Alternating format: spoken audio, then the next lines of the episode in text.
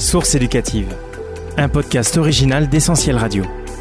Des ressources au service d'un autre regard sur l'éducation. Bonjour à tous et bienvenue dans Source éducative, le podcast d'Essentiel Radio qui parle pédagogie, éducation et transmission. Parents, familles, professionnels de l'éducation, animateurs, éducateurs ou tout simplement citoyens du monde, si vous avez à cœur de transmettre, vous êtes au bon endroit. Avec moi en studio aujourd'hui, mon amie Véronique Aberet. Bonjour Véronique. Bonjour Christine, je suis ravie d'être avec vous, merci beaucoup. Véronique, avec toi, on a l'impression que rien ne s'arrête jamais. Tu es toujours en train de chercher, de questionner, d'analyser, de lancer des projets. Ton parcours force le respect. Tu es docteur en sciences de l'éducation, professeur-chercheur à la Haute École de Santé à Neuchâtel, membre actif de plusieurs labos de recherche, chargé de recherche, un Master 2 aussi en management des organisations sanitaires et sociales, présidente de l'association gestionnaire de l'établissement scolaire Daniel en Alsace, et puis de formation initiale infirmière avec différentes spécialisations.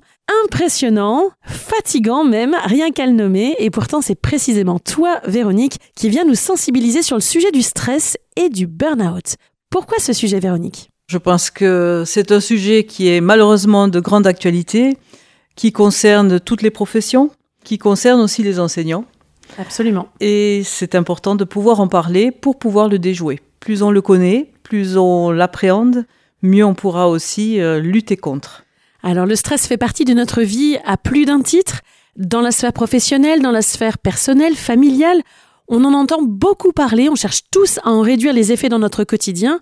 Pourtant, pour commencer, peut-être que c'est important de rappeler que le stress à l'origine n'est pas forcément négatif et qu'il est même nécessaire. Alors effectivement, le stress n'est pas toujours négatif, loin de là, puisqu'il est nécessaire pour vivre. Mhm. Le petit bébé, quand il a faim et qu'il pleure, c'est un stress que l'organisme exprime et qui fait qu'il va recevoir sa nourriture. Donc euh, le stress est absolument indispensable pour vivre. La question, c'est la dose. Exactement. La dose et la durée. Ce sont les deux ingrédients qui vont faire que le stress devient un moment pathologique, négatif et euh, n'est plus euh, dans une norme raisonnée. Alors avec ton profil de soignante, Véronique, est-ce que tu peux, s'il te plaît, essayer de nous décrire euh, les mécanismes du stress, son développement, encore une fois nécessaire à la vie, mais qui devient négatif lorsqu'il dépasse une certaine intensité et qu'il s'installe sur la durée Donc le stress, en fait, c'est euh, un équilibre, il faut se l'imaginer comme une balance, c'est un équilibre entre euh, les ressources dont l'individu dispose et les contraintes qui sont exigées de lui. Donc c'est cet équilibre qui fait que s'il y a un petit déséquilibre sur une certaine durée, ça va faire, ça va aller. Si ça dure, il va y avoir des implications.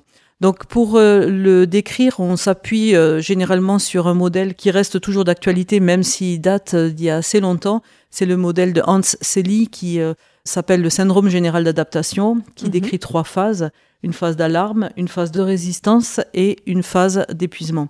Dans la phase d'alarme, le stress il est positif, c'est-à-dire qu'il va y avoir un déversement d'hormones qu'on appelle euh, les catécholamines, hein, noradrénaline, adrénaline, qui vont faire que, en fait, l'individu a des potentialités supérieures à la normale. Il va être capable de prendre la fuite quand il voit quelque chose qui le met en danger. Il va avoir des forces décuplées. Il va avoir même les yeux, la pupille qui se dilate pour avoir un champ visuel plus important. Donc là, c'est un stress tout à fait positif. C'est d'ailleurs le stress que les grands sportifs recherchent hein, Mhm. pour euh, être vraiment au sommet euh, de leur euh, potentialité et puis réaliser l'exploit. Par contre, effectivement, s'il dure, la problématique, c'est qu'il va y avoir une autre hormone qui se met en route, qui s'appelle le cortisol, qui est une hormone qui euh, est censée fournir et qui va fournir de l'énergie au corps pour pouvoir continuer à faire face à ce stress. Sauf que cette hormone, sur la durée, elle va avoir un impact négatif sur différents organes et elle va toucher pratiquement tous les organes du corps humain. Alors justement, Véronique, est-ce qu'on pourrait prendre quelques instants et décrire l'impact de cette hormone sur l'ensemble du corps? Oui, elle va avoir par exemple euh, un impact sur euh, le sommeil, la qualité du sommeil. Donc on va avoir des insomnies. Qui dit insomnie dit très souvent irritabilité, euh, l'habilité émotionnelle. On est plus enclin aussi à, à être un peu déprimé, à pleurer. Comme on est irritable, ben on va aussi avoir des ré- réactions en face de soi qui vont favoriser cette irritabilité. Mais il va y avoir aussi des éléments très factuels tels que les migraines, c'est très courant, tels que les problèmes gastriques, parce qu'il y a une hypersécrétion de l'acide gastrique, des problèmes de transit, des problèmes euh, qui peuvent aller même au niveau dermatologique, Mhm. une sensibilité beaucoup plus grande aux infections, parce que le cortisol diminue la réponse immunitaire. Donc euh, il y a vraiment un, un ensemble de finalement de systèmes qui sont touchés, les troubles musculosquelettiques aussi, qui sont vraiment le, le numéro un au niveau de la santé au travail, hein, des Mhm. troubles, euh, c'est-à-dire les maux de dos, etc., hein, qui sont très très fréquents. On va avoir toute une série de symptômes extrêmement euh, extrêmement présents qui conduisent aussi à des conduites addictives. Donc on sait que dans Mhm. le stress, le recours aux addictions, alors ça peut être des addictions euh, de type café qui sont, euh, je suis bien Ça, placée, voilà, euh, qui sont de moindre, on va dire, de moindre envergure, jusqu'aux addictions malheureusement les plus importantes, qui peuvent aller même dans l'usage de produits illégaux. Euh, et une très grande consommation de médicaments. On est champion en France pour la consommation de médicaments. Et euh, malheureusement, on a, euh, sous l'effet du stress, une augmentation euh, qui est connue de tout ce qui est anxiolytique et médicaments relaxants et d'aide au sommeil. Cette phase numéro 2, Véronique, est-ce qu'elle peut durer longtemps sans s'aggraver, sans mener à une étape numéro 3 qui, elle, serait beaucoup plus grave? Alors, elle peut durer longtemps, tout dépend des ressources externes. Plus on a de ressources externes, c'est-à-dire en particulier ce qu'on appelle le soutien social, c'est-à-dire les gens Oui. que l'on a autour de soi qui peuvent nous aider à gérer ce stress. Plus on a ces ressources externes, plus évidemment on va pouvoir durer dans le temps dans ce stress. Néanmoins, il faut pas le laisser s'installer parce que ben, on le voit bien au niveau euh, du corps, on va avoir des répercussions. J'ai pas été jusque là, mais euh, on peut avoir des, des problèmes aussi cardiaques selon les prédispositions qu'on a déjà. Ben, on va peut-être euh, être sujet, par exemple, à un AVC. Si on a une prédisposition au diabète, on va avoir des gens qui vont développer un diabète Mhm. parce que le cortisol est aussi un hyperglycémiant, donc il faut pas le laisser s'installer sur la durée. Un stress peut, voilà, il peut y avoir une période de stress très précise parce qu'il y a un événement particulier. Puis on sait que le mois qui vient, ça va être, voilà, ça va être un peu cata. On peut l'accepter, mais ça doit pas durer, euh, ça doit pas durer en tout cas au-delà d'un mois et demi, deux mois, je dirais. Il faut vraiment euh, agir pour que les choses euh, rentrent dans l'ordre. Le corps s'épuise, hein. Le corps s'épuise, les ressources s'épuisent et on va entrer dans la troisième phase qui est la phase de l'épuisement si on fait pas attention C'est ça. et là ça devient problématique. Est-ce que c'est dans cette phase 3 que tu décris, l'épuisement professionnel, qu'on case le burn-out, Véronique?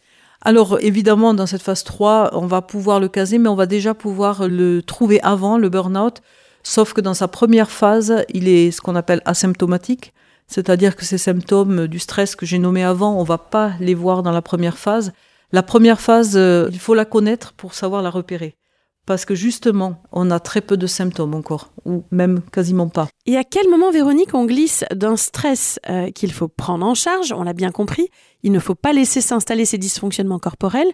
À quel moment on glisse de ce stress-là dans un burn-out qui peut aller très vite et très loin? Alors c'est pas forcément toujours lié. Hein. C'est pas le stress ne conduit pas toujours au burn-out. Le burn-out s'instaure vraiment dans une activité professionnelle en général. Il est en lien avec l'activité professionnelle. Et au départ, on va avoir euh, ce qu'on appelle euh, un surinvestissement, c'est-à-dire que la première phase, euh, justement, il faut la repérer parce que on peut la déjouer, mais il faut la, reconnaître. Ce sont des personnes qui se surengagent, mais qui se surengagent un petit peu. On a l'impression qu'ils brassent du vent. C'est typiquement les gens qui vont rester faire des heures sup, deux, trois heures sup, et pourtant on n'a pas l'impression qu'ils produisent énormément. En fait, ce qu'il faut comprendre dans le burn-out, il touche des gens qui sont très engagés, mais des gens aussi qui sont hyper consciencieux. Donc en fait, c'est, euh, ce sont des gens qui euh, euh, vont voir qu'ils n'arrivent pas à faire les choses comme ils aimeraient, aussi bien qu'ils aimeraient. Donc ils vont se surinvestir et puis énormément donner de soi pour arriver à produire ce qu'ils voudraient produire, et ils n'y arrivent pas. Et donc ça, ça les mine, et plus ils se rendent compte qu'ils n'y arrivent pas, plus ils donnent en fait pour y arriver, et plus ils s'épuisent. C'est vraiment un phénomène en, cercle vicieux, comme on dit. Et là, il faudrait pouvoir le repérer parce que sinon, on glisse dans la deuxième phase, qui est justement cette phase là qui devient symptomatique, où là, on va voir apparaître ces symptômes du stress que j'ai nommés tout à l'heure, donc euh, les différentes euh, symptomatiques physiques, mais aussi euh, ce qu'on peut voir dans cette deuxième phase souvent, c'est que les gens se négligent. La personne ne se lave plus, elle va avoir tendance à se négliger. Alors c'est pas systématique, c'est pas Mhm. dans chaque cas qu'on va l'observer, mais c'est de manière générale, c'est ce qu'on peut observer euh, dans la plupart des cas. Et ensuite, on va rentrer dans la, la troisième phase qui là devient compliquée. C'est pour ça il faudrait absolument qu'on intervienne, donc reconnaître les signes avant la fin de la deuxième phase, parce que la troisième phase, c'est ce qu'on appelle la phase de dépersonnalisation. Elle est beaucoup plus compliquée à résoudre dans la mesure où la personne s'enferme comme dans une bulle. Euh, elle veut se protéger, il y a une hyper-vulnérabilité, donc elle se protège comme sous une cloche, si on veut, et on n'arrive plus tellement à accéder à elle. C'est-à-dire si tu lui dis, ben voilà, le souci que tu as, c'est pas que toi, c'est aussi euh, parce que euh, le contexte de travail n'est pas comme il devrait être, elle va pas l'entendre. Elle va dire non, c'est moi le problème, c'est moi qui arrive pas, c'est moi qui hmm. suis pas à la hauteur, etc. Et c'est beaucoup plus difficile d'arriver à l'atteindre. Donc il faudrait pouvoir intervenir avant. Alors, tu nous as expliqué le terme stress, le burn-out, tu viens de nous le décrire, et le mot dépression, euh, tu le situerais où, Véronique, dans cette réflexion? C'est une des phases? Alors la dépression, c'est la dernière phase du burn-out. C'est la quatrième phase, c'est vraiment quand la personne n'en peut plus et qu'elle est arrivée au bout finalement de ses ressources. Hein, le stress, on est toujours dans cet équilibre-là. Et là, on est au bout des ressources. Au bout des ressources, il n'y a plus rien, il n'y a plus euh, le carburant et il n'y en a plus. Et puis là, ben, du coup, la personne va euh, quelque part euh, tomber soit en dépression, soit malheureusement dans le suicide. On a eu toute cette vague de suicides. Mhm chez EDF, etc. Et ce qui est dommage, c'est que très souvent, on, associe burn-out et dépression alors que ce sont deux tableaux cliniques complètement différents. Mhm. Et euh, c'est dommage parce qu'on ne les traite pas de la même manière. Et surtout, quand on est conscient du burn-out, on peut agir beaucoup plus vite. Ce qu'il y a, c'est qu'effectivement, ben, pendant longtemps, on a quelque part euh, un petit peu poussé la dépression en avant parce que c'était plus facile pour l'institution, parce que dès lors qu'on parle de burn-out, on incrimine aussi l'institution ou le fonctionnement du lieu de travail, alors que la dépression est un problème personnel de pathologie. Mais ce qui est intéressant à savoir, c'est que le terme burn-out... Il vient de l'aéro... Il vient de la... c'est ça? C'est ça, tout à fait.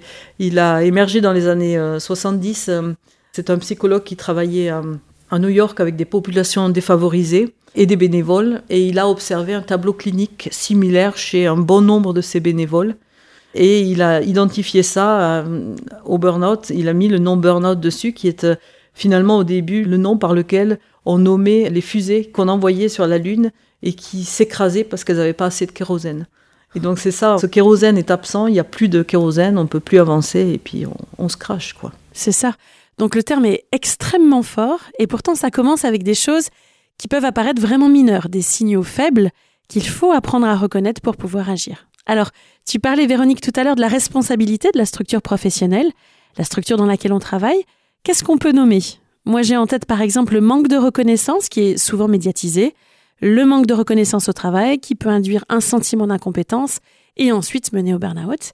Est-ce qu'il y a d'autres leviers comme ça qui peuvent aider à lutter contre l'épuisement des professionnels et à en prendre soin? Alors bien sûr, il y a évidemment la charge de travail, mais la charge de travail en soi n'est pas un problème qui mène au burn-out. On peut avoir beaucoup de travail. Si les conditions autour sont réunies, on doit pouvoir gérer la, charge de travail. Évidemment, il y a des, limites, mais euh, au Japon, on a un phénomène de burn-out extrême qu'on appelle le karoshi, qui est la mort sur le lieu de travail. Euh, voilà, en raison de la, de la charge. Donc, ça peut exister, mais c'est c'est chez nous, c'est pas euh, généralement pas ça. C'est vraiment aussi un contexte. Et tu nommes la reconnaissance à juste titre. Le fait de se sentir reconnu, c'est le fait de se sentir exister. Mhm. Quand on parle de la reconnaissance, si on cite Axel Honneth, qui est le philosophe qui a travaillé sur la notion de reconnaissance, lui dit ben, finalement euh, reconnaître la personne, c'est la reconnaître dans ce qu'elle fait, c'est la reconnaître en tant que personne. Mhm. Et on a tous besoin de reconnaissance parce que c'est ce qui nous fonde mhm. aussi. Donc la reconnaissance est essentielle et on est dans des systèmes aujourd'hui où euh, la reconnaissance est de moins en moins présente. Au fur et à mesure que l'être humain est considéré comme une force de travail plus qu'un un mm-hmm. humain, mais on a ce manque de reconnaissance qui est au centre. Mm. Je pense aussi peut-être au manque d'équité dans un fonctionnement professionnel. Alors tout à fait. Euh, généralement, le burn-out n'est pas justement que la charge de travail, mais comprend une composante relationnelle, donc le manque d'équité, les problèmes avec euh, un supérieur, avec mhm. euh, la hiérarchie, ou des problèmes, des grosses tensions entre mhm. collègues, ce sont généralement effectivement des éléments importants dans l'émergence d'un burn-out. On peut parler également des injonctions paradoxales? Alors oui, effectivement, les injonctions paradoxales sont une des problématiques euh, majeures pour l'émergence du burn-out, on le sait.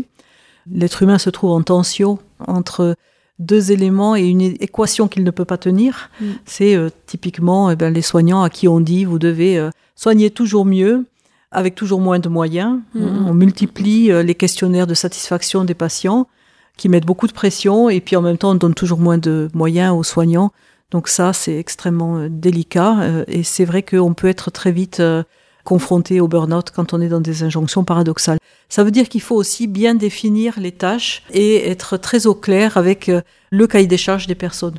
Parce qu'on va tomber sinon assez rapidement dans quelque chose qui peut être de l'ordre de l'injonction paradoxale si on a des, des, choses qui sont trop mouvantes. Mhm. ne pas savoir exactement où s'arrête sa tâche, ne pas savoir exactement quel est mon cahier des charges, avoir par exemple un collègue qui d'un seul coup me prend des activités qui normalement m'appartiennent, ça peut conduire effectivement à des états de tension qui ont des répercussions en termes de stress. Donc plus on est au clair avec son cahier des charges, plus on peut aussi dire ok, je remplis mon cahier des charges. Donc c'est aussi une manière de dire de se positionner, de mhm. dire bon écoute là vous m'en demandez trop, ça n'est pas dans mon cahier des charges.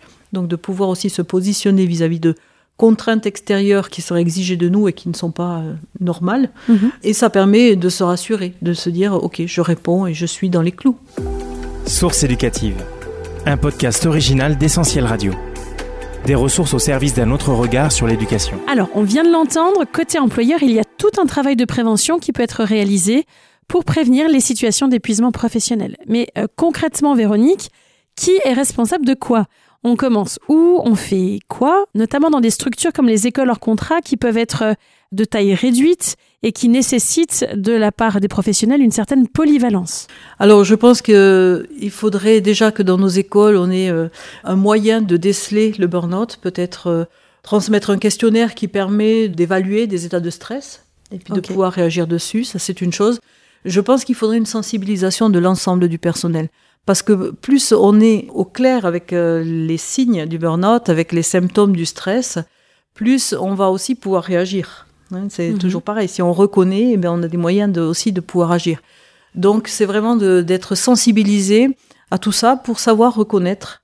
Alors chez soi, c'est des fois difficile parce qu'on est le nez dans le guidon et on est. Euh, c'est beaucoup plus difficile. Par contre, c'est moins difficile pour les autres. Donc être un petit peu ce miroir. Moi, je parle de l'effet miroir parce que je crois que on a un grand rôle à jouer vis-à-vis des gens qui sont autour de nous, de pouvoir dire, mais voilà, là, je, constate un certain nombre de choses, être très factuel, ou bien tu me dis, ça fait plusieurs nuits que tu dors pas, et de pouvoir aller chercher des indices, de pouvoir les nommer pour mettre en garde la personne.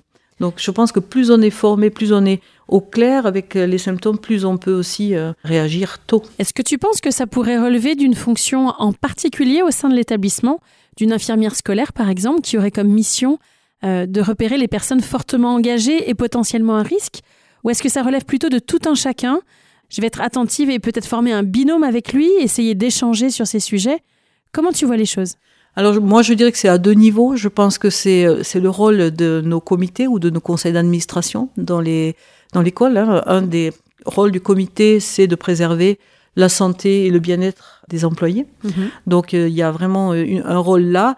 Je pense que quand on engage les gens, on doit être conscient aussi, euh, on veut des gens engagés et on a besoin de gens engagés mhm. parce que l'engagement c'est ce qui va faire avancer à la fois l'œuvre et les personnes. Il faut par contre être conscient que ben, plus les gens sont engagés, plus il y a peut-être un risque. Donc il faut vraiment aussi, en tant que comité, être conscient de ça, accompagner les personnes.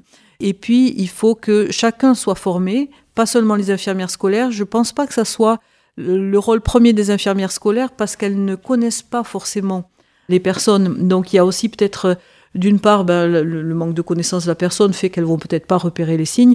Et puis il n'y a pas une dimension de confiance mhm. selon le lien qu'elles ont. Par contre, les collègues qui sont autour de moi, qui sont ceux avec qui je travaille tous les jours et en qui j'ai une certaine confiance, qui me connaissent bien, ce sont ceux qui peuvent le plus vite repérer les mhm. signes. Donc je pense qu'il faudrait que tout le monde soit vraiment euh, conscient, sensibilisé, et puisse euh, avoir euh, ces éléments en tête. D'où l'importance de ce podcast qu'on peut écouter en équipe, on le rappelle.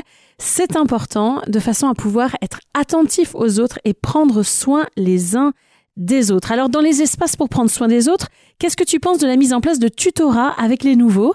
Ça peut se faire dans, dans certains endroits.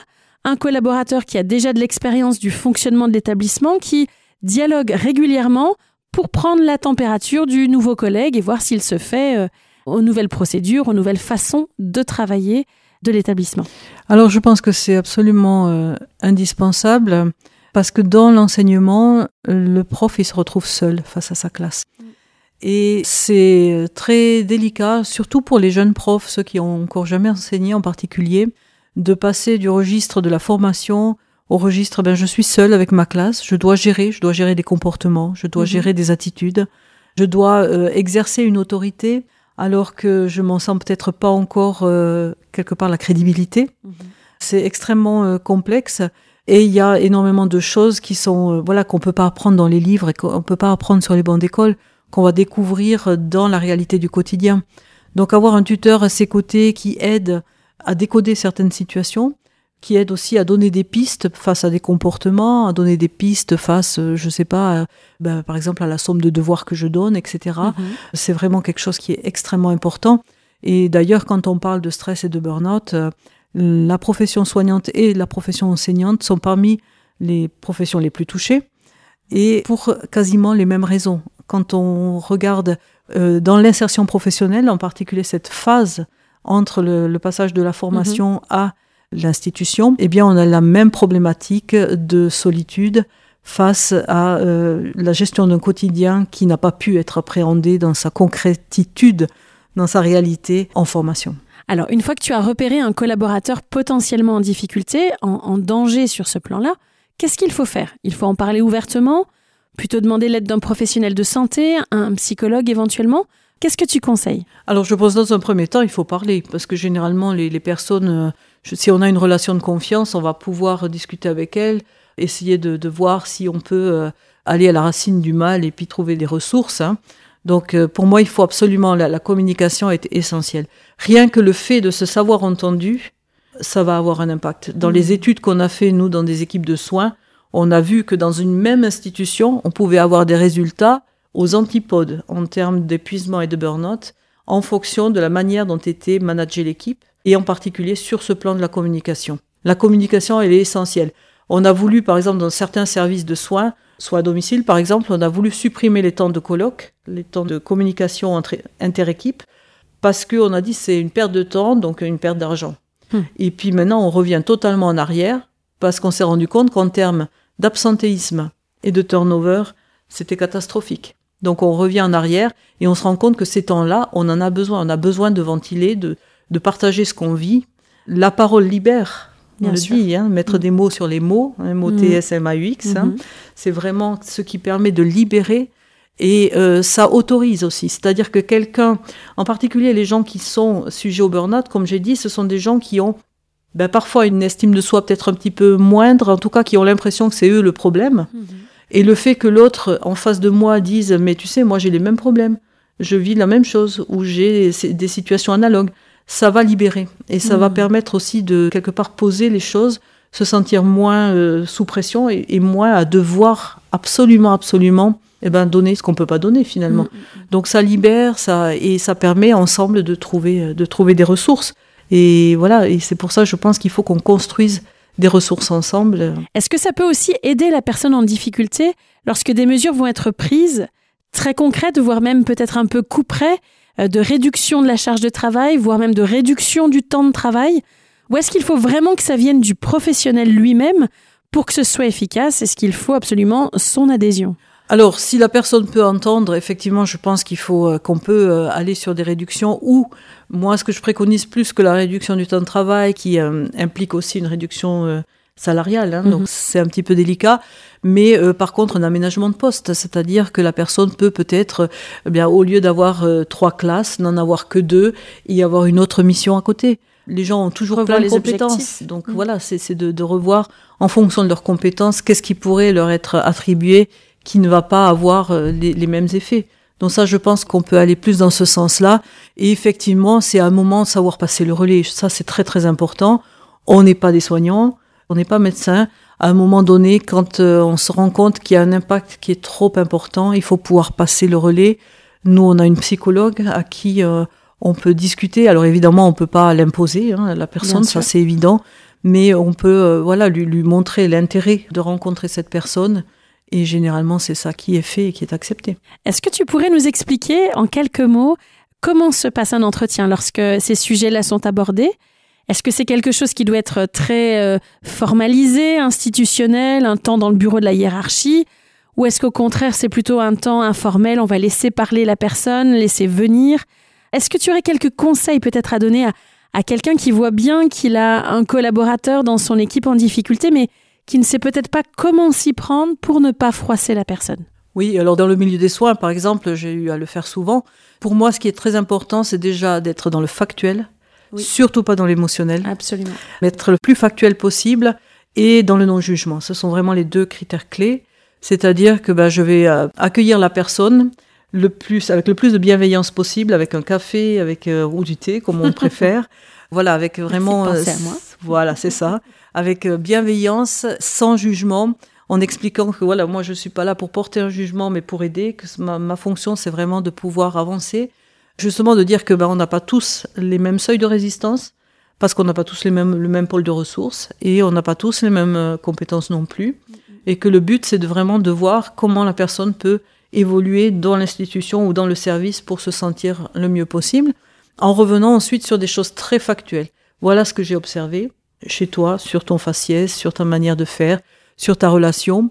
Ce que j'ai pas dit, c'est que dans la troisième phase du burn-out, euh, la dépersonnalisation, on a un phénomène très particulier qui s'appelle le cynisme, qu'on ne trouve que dans le burn-out, qui est euh, une particularité. Les personnes, comme elles sont dans cette cloche où elles se protègent en fonction de leur vulnérabilité, elles vont avoir tendance à être un peu dans le, mode euh, attaque pour pas être attaquée.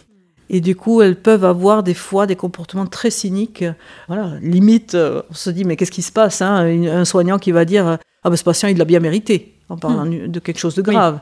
Hein, donc, hmm. donc là, ça va être de reprendre ces éléments-là en disant, ben voilà, ce que j'ai observé, ce que j'ai pu entendre, ça te ressemble pas. Je te connais pas comme ça. Qu'est-ce qui se passe? C'est vraiment d'aller chercher la personne pour lui montrer l'empathie par rapport à sa situation et surtout pas le jugement, mais vraiment l'empathie pour dire ben maintenant qu'est-ce qu'on peut faire? Comment est-ce qu'on peut prendre cette situation ensemble pour que ça aille mieux, pour qu'on ne continue pas et puis que finalement tu t'épuises. Parce que c'est aussi mettre en face de la réalité, c'est dire mais si tu continues comme ça, voilà le résultat. Et nous, on veut pas arriver là, on veut regarder ensemble qu'est-ce qu'on peut faire. Alors tu me citais tout à l'heure quand on préparait l'émission un chiffre qui était vraiment parlant.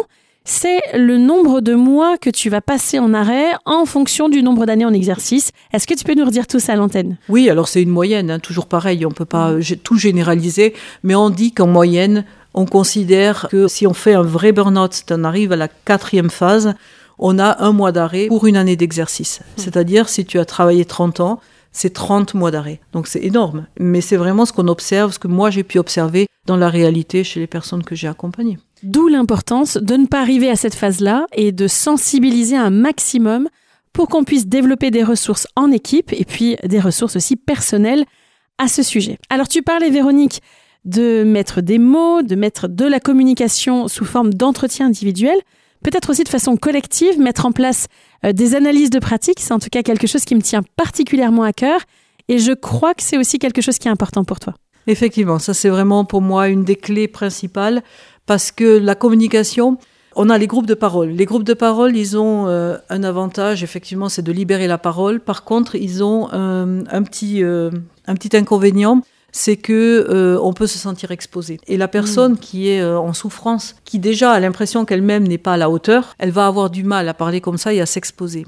Donc euh, l'analyse de pratique peut être un moyen extrêmement intéressant parce qu'on va travailler sur un cas qui a été problématique, mais pas forcément celui de la personne concernée par le stress, le burn-out. Mm-hmm. Ça peut être de quelqu'un d'autre, mais ça va permettre vraiment de libérer la parole autour de ce cas-là. Donc de pas se centrer sur la personne qui est en souffrance d'un mm-hmm. point de vue du stress mais en même temps, elle va pouvoir en prendre énormément de choses pour elle, pour transférer dans sa propre situation. Donc l'analyse de pratique, effectivement, on part d'un problème très concret qu'a vécu une personne dans son travail, et euh, elle va raconter cet épisode-là, et ensuite elle va se taire, elle va rester de côté, euh, et elle va euh, quelque part observer, et les autres du groupe vont être dans la pose d'hypothèse. Ils vont d'abord euh, dire si ça résonne en eux, s'ils ont vécu des choses similaires. Mais là aussi, la parole est libre, on n'est pas obligé de dire. Donc ça, n'accuse pas mhm. les personnes, et en particulier la personne euh, victime de stress. Donc elles vont poser des hypothèses sur qu'est-ce qui pourrait expliquer la situation. Une forme d'intelligence collective au service de l'analyse de situation, c'est ça? Voilà. Et l'intelligence collective, moi j'aime beaucoup cette, euh, cette dimension-là parce que bah, comme dit Edgar Morin quand il parle de la complexité, et dans son principe hologrammatique, c'est de dire le tout est supérieur à la somme Mhm. des parties. Et là, c'est exactement ça. Dans l'intelligence collective, en fait, on a euh, des individus avec une intelligence, mais l'intelligence de l'ensemble est supérieure Hmm. aux intelligences individuelles, à la somme de l'intelligence individuelle. Donc en fait, l'intelligence collective va permettre de trouver des hypothèses auxquelles la personne concernée par cette problématique n'a pas forcément pensé. Parce que nous, on pense de manière très binaire, c'est la faute d'eux ou c'est la faute d'eux. Mais souvent, ben, il y a bien d'autres facteurs qui rentrent en compte, que ce soit sur le plan institutionnel, sur le plan organisationnel, sur le plan politique même. Bien sûr. Peu importe, mais on va trouver des hypothèses les plus larges possibles. Il faut vraiment pas se, se- se limiter. Il faut s'autoriser à donner toutes les hypothèses parce que des fois on est surpris par euh, certaines euh, hypothèses qui peuvent être très valides. Et ensuite, l'intelligence collective va permettre d'ébaucher des stratégies, des stratégies d'action, des stratégies de résolution ou des stratégies simplement de comment je fais pour manager une situation comme ça qui n'est pas euh, qu'on peut pas solutionner. Mais ça va ouvrir des pistes extrêmement riches, extrêmement larges pour aller plus loin. Donc c'est vraiment pour moi l'analyse de pratique. Donc là j'ai nommé euh, en fait euh, sous-entendu une méthode qui s'appelle le GEAS qui est euh, une méthode qui a été élaborée dans les sciences de l'éducation à l'université de Montpellier D'accord. dans les années 90, qui est aujourd'hui très employée. Il en existe d'autres, mais le principe est globalement le même. Qui met en œuvre une analyse de pratique? Est-ce qu'il faut obligatoirement avoir une, une fonction de psychologue ou de soignant au sein de la structure? Alors je pense que c'est, euh, il faut avoir surtout une formation. Il faut à savoir. cette fameuse méthode Voilà, il faut savoir comment euh, amener le groupe, diriger le groupe pour surtout éviter des dérives justement de jugement, euh, des dérives de positions qui seraient pas éthiques, et puis pour euh, que ça ne s'enlise pas, mais que vraiment on puisse avancer, qu'on puisse vraiment euh, arriver à, à des pistes d'action et à quelque chose qui, euh, qui va être vraiment concret. Il faut avoir une formation et puis euh, je dirais sinon euh, voilà être euh, accepté évidemment par ses collègues forcément avoir cette posture là après, je pense qu'à certains moments, il faut savoir aller chercher des informations euh, dont on aura besoin, par exemple dans tel ou tel domaine. Est-ce que ça relève du droit? Est-ce qu'il y a des articles de droit? Est-ce que la convention collective nous dit quelque chose là-dessus? Donc il faut aussi quelqu'un qui sache où aller chercher Bien sûr. l'information. Mais sinon, je dirais, c'est vraiment quelque chose qui est accessible à tous, entre guillemets. Source éducative. Un podcast original d'Essentiel Radio. Des ressources au service d'un autre regard sur l'éducation. Qu'est-ce que tu en penses, toi, Véronique, du fait d'envoyer ces personnes repérées en difficulté en formation, gestion du temps, gestion du stress, gestion des conflits? Est-ce que ça peut être une piste? Alors je pense qu'il y a des bonnes choses à prendre dans chacune de ces formations. Maintenant, il faut faire attention de ne pas culpabiliser les gens. Parce qu'on a affaire à des gens qui sont déjà avec une estime de soi, voilà, peut-être un petit peu amoindrie. Euh, si on leur dit, ben, il faut que tu te formes sur la gestion du stress, par exemple, implicitement, on leur dit, tu sais pas gérer ton stress. Et ça, c'est quand même dangereux parce que finalement, on leur fait encore porter davantage et on les accuse encore davantage. Donc, elles vont se sentir encore infériorisées.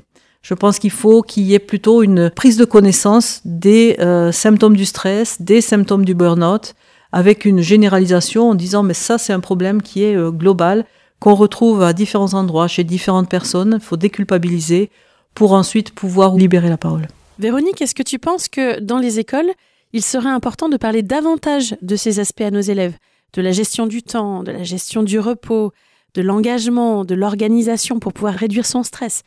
Est-ce que c'est quelque chose qu'il faut initier tout petit sans attendre de devoir sensibiliser des professionnels qui ont peut-être déjà un passif à ce sujet? Alors je pense effectivement que c'est extrêmement important parce que dans la santé mentale des ados, le stress est un des principaux fléaux aussi. Donc plus on les sensibilise là aussi de bonheur à reconnaître ces symptômes-là, euh, on sait, hein, les enfants qui dorment pas, qui ont des problèmes d'insomnie, de migraine, euh, il y en a énormément. J'ai plus les chiffres en tête, mais euh, le nombre d'enfants qui ont consulté l'année dernière pour des problèmes de migraine et d'insomnie, il est extrêmement élevé, qui ont consulté l'infirmière scolaire en particulier. Donc oui, il faut absolument en parler pour qu'ils apprennent à reconnaître et qu'ils apprennent à travailler sur les sources surtout. Et puis que ça n'ait pas un impact sur leur engagement, parce que le risque c'est qu'après, il y ait un délitement de l'engagement qui est déjà très présent, qui correspond aussi à une évolution de notre société, et c'est les aider à comprendre que l'engagement ne mène pas par lui-même au burn-out, mais qu'il faut être vraiment vigilant sur le stress et euh, les effets du stress. Exactement. Et je crois que c'est important de le souligner. L'engagement ne mène pas par lui-même au burn-out et c'est important de, rappeler qu'il ne s'agit pas d'encourager le relâchement ou d'encourager la paresse. Alors tu citais à l'instant le délitement qu'il y avait dans notre société en termes d'engagement. Est-ce qu'en termes de recrutement, Véronique, tu es confrontée toi aussi à cette difficulté qui émerge de plus en plus dans les milieux RH, euh, difficulté avec les nouvelles générations plus individualistes, qui font primer leur développement personnel au détriment de la fidélité à une mission, à un service euh, voilà, au nom de la liberté, euh, tout planter, euh, partir faire un voyage à l'autre bout du monde, alors qu'il y avait un engagement pris, alors que l'entreprise se retrouve en difficulté. Est-ce que ça, c'est quelque chose aussi auquel tu es sensible? Alors oui, c'est quelque chose auquel on est confronté, hmm. faut le dire. Alors heureusement, tous les jeunes ne sont pas dans ce positionnement-là, mais il y en a, et si on se réfère à certains écrits comme celui de Bobineau, par exemple, Olivier Bobineau, qui est un sociologue, il l'explique très très bien comment, à travers euh, l'évolution euh, sociétale, finalement, on est passé d'un engagement qui était euh, un engagement très communautaire hein, au mhm. départ. Voilà, on était dans une communauté, que ce soit la communauté professionnelle, on, faisait partie de cette communauté, on était partie intégrante. Et finalement, ben, il y a eu mai 68 qui a amené à un engagement contestataire. On s'est aussi retrouvé en communauté, mais pour contester. Donc, on était dans la contestation. Et puis on s'est rendu compte euh, que ben voilà, euh, mai 68 avait ses limites. Et puis finalement, on a été désabusé par les attentes qui étaient liées à mai 68 et à tout cela, à l'évolution de la société avec tout ce qu'il y a eu entre les mhm. deux. Et on est tombé euh, dans quelque chose que Bobino appelle l'engagement confinitaire, c'est-à-dire dans des espaces confinés, parce qu'on a peur finalement. On a peur de l'extérieur, on a peur de l'avenir. Nos jeunes ont peur de l'avenir, ont peur de l'extérieur. Donc ils préfèrent rester dans des espaces extrêmement confinés où ils sont en sécurité et surtout où ils peuvent à tout moment sortir, hmm. à tout moment s'échapper. Donc les réseaux, c'est l'exemple parfait. Hmm. C'est-à-dire qu'on peut s'échapper à tout moment, on peut faire partie, mais on peut s'échapper. Et ça, on le retrouve dans le monde du travail, une difficulté à s'identifier à une institution, à s'identifier à une organisation, et finalement, ben oui, euh, cette, facilité à, partir, et puis euh, dès que ça va pas, ben à s'échapper. Hmm, Qu'est-ce que tu aimerais dire, Véronique, à nos auditeurs euh, les plus jeunes peut-être qui nous écoutent aujourd'hui et qui sont peut-être en train de réfléchir à leur engagement, à savoir s'ils peuvent aller dans une direction ou une autre? Qu'est-ce que tu aimerais leur dire, toi qui es si engagé à tant de niveaux, pour leur donner confiance? Oui, il y a le fléau du burn-out, oui, le stress, il faut y être sensibilisé, mais en même temps, euh, l'engagement, euh, c'est important. Moi, je dirais sans engagement, la vie, c'est l'engagement et finalement, c'est le bonheur aussi. Hein. S'engager, mm. c'est le bonheur. L'engagement, c'est ce qui donne sens à la vie. Et je dis toujours, le sens, il a trois significations.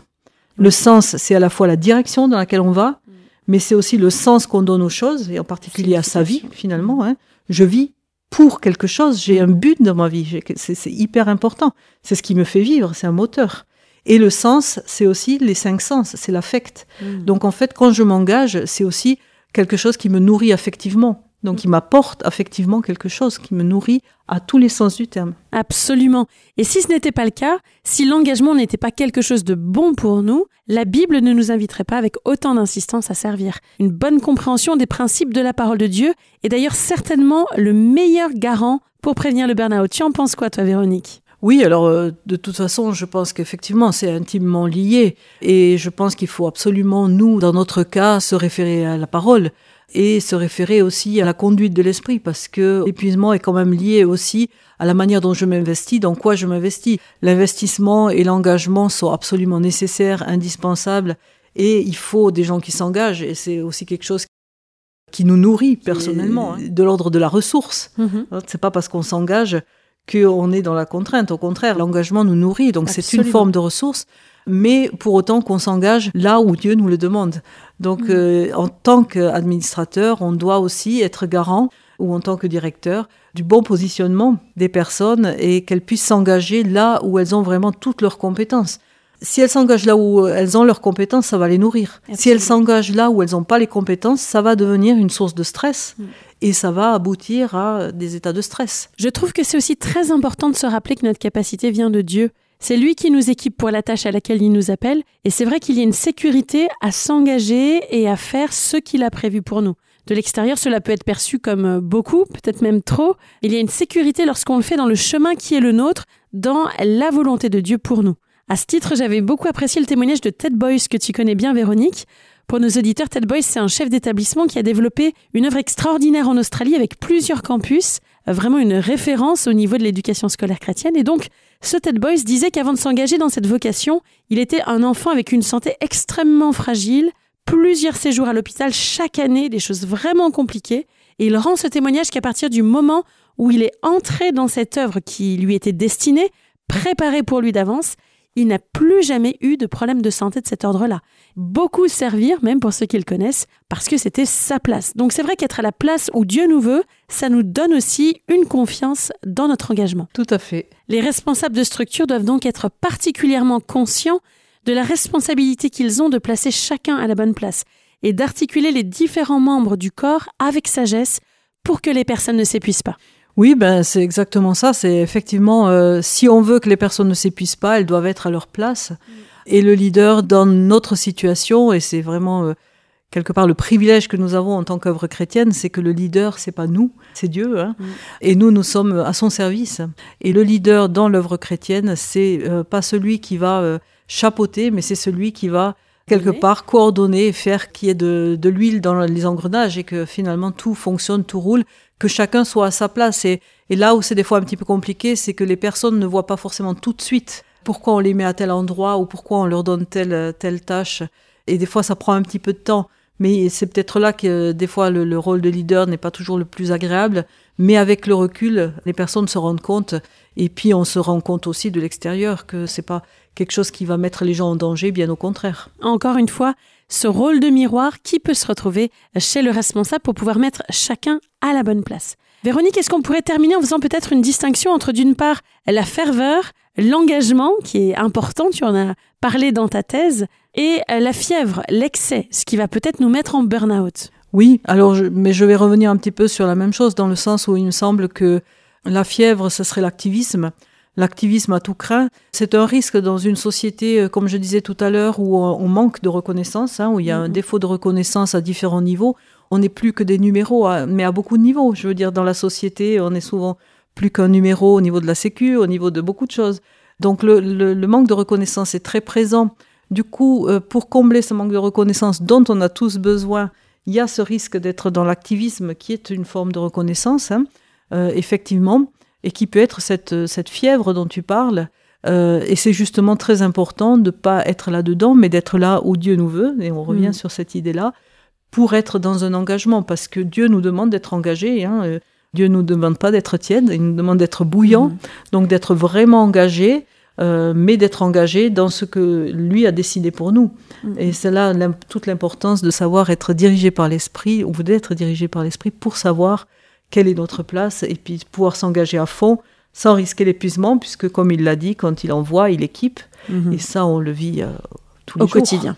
Eh bien, Véronique, merci pour cette réflexion pleine d'équilibre et de sagesse qui va inspirer beaucoup, j'en suis convaincue, à toujours mieux prendre soin des autres. On aura le plaisir de te retrouver cette année pour d'autres épisodes évidemment, personnellement, j'ai hâte de te retrouver pour de prochaines discussions. Merci Christine, c'était un plaisir pour moi. À bientôt. D'ici là, on peut retrouver cet épisode de Sources éducatives ainsi que les sept précédents sur le site essentielradio.com et sur toutes les plateformes de streaming Spotify, Deezer, iTunes ou encore Google Podcast. À très bientôt pour un nouvel épisode. Sources éducatives. Un podcast original d'Essentiel Radio.